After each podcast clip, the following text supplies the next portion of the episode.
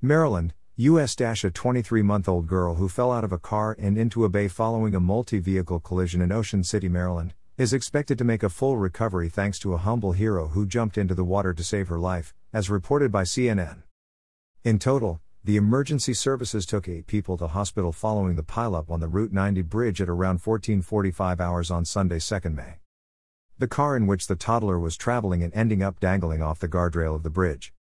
Firefighter Ryan Whittington told CNN that all eight patients, including the toddler and her rescuer, have been discharged from hospital. Whittington said the man who saved the toddler is choosing to remain anonymous. The fire department is calling him the humble hero for his rescue. Whittington said the man was driving on the bridge, and his car was also involved in the crash. The drivers pointed down to the Assawoman Bay, where he saw the girl lying in the water, face down.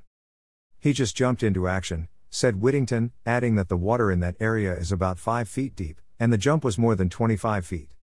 He saved a 23 month old child. There's no doubt in our mind that if he had not did what he did when he did it that we would be having a different headline to this story, Whittington said. Once the man had taken hold of the girl, the pair were rescued by boaters who had seen the crash. Rob Korb, a life member of the Ocean City Fire Department and a senior deputy fire marshal in Worcester County, told CNN he stumbled on the incident while he was out and running errands. The real hero in this situation is the Good Samaritan that jumped in to provide life saving measures for the infant. I'd like to shake his hand or buy him a beer or both someday, Korb said.